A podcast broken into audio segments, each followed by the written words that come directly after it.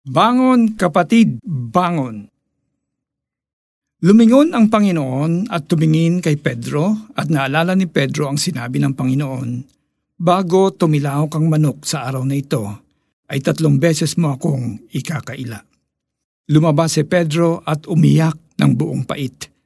Luke 22, 61-62 Tingin ang pagmamahal, nangungusap, nagpapaalala.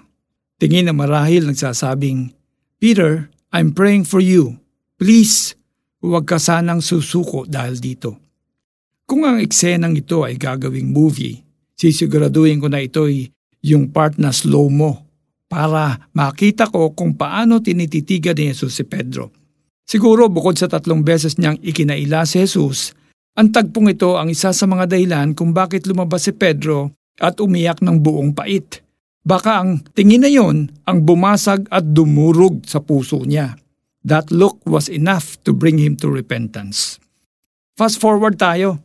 After Peter wept bitterly over his denial of Christ, God enabled him to stand up again. Jesus restored Peter to leadership and ministry.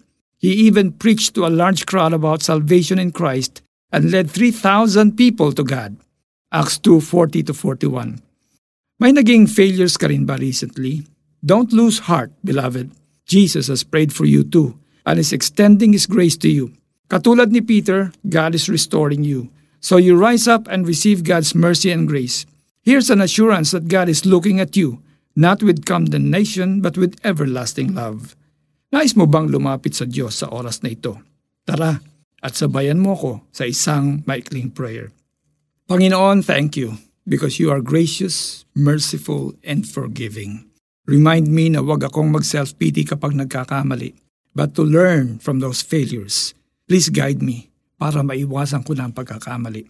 Thank you sa reminder na tinulungan mo si Pedrong bumangon, kaya tulungan rin ninyo ako. In Jesus' name, Amen.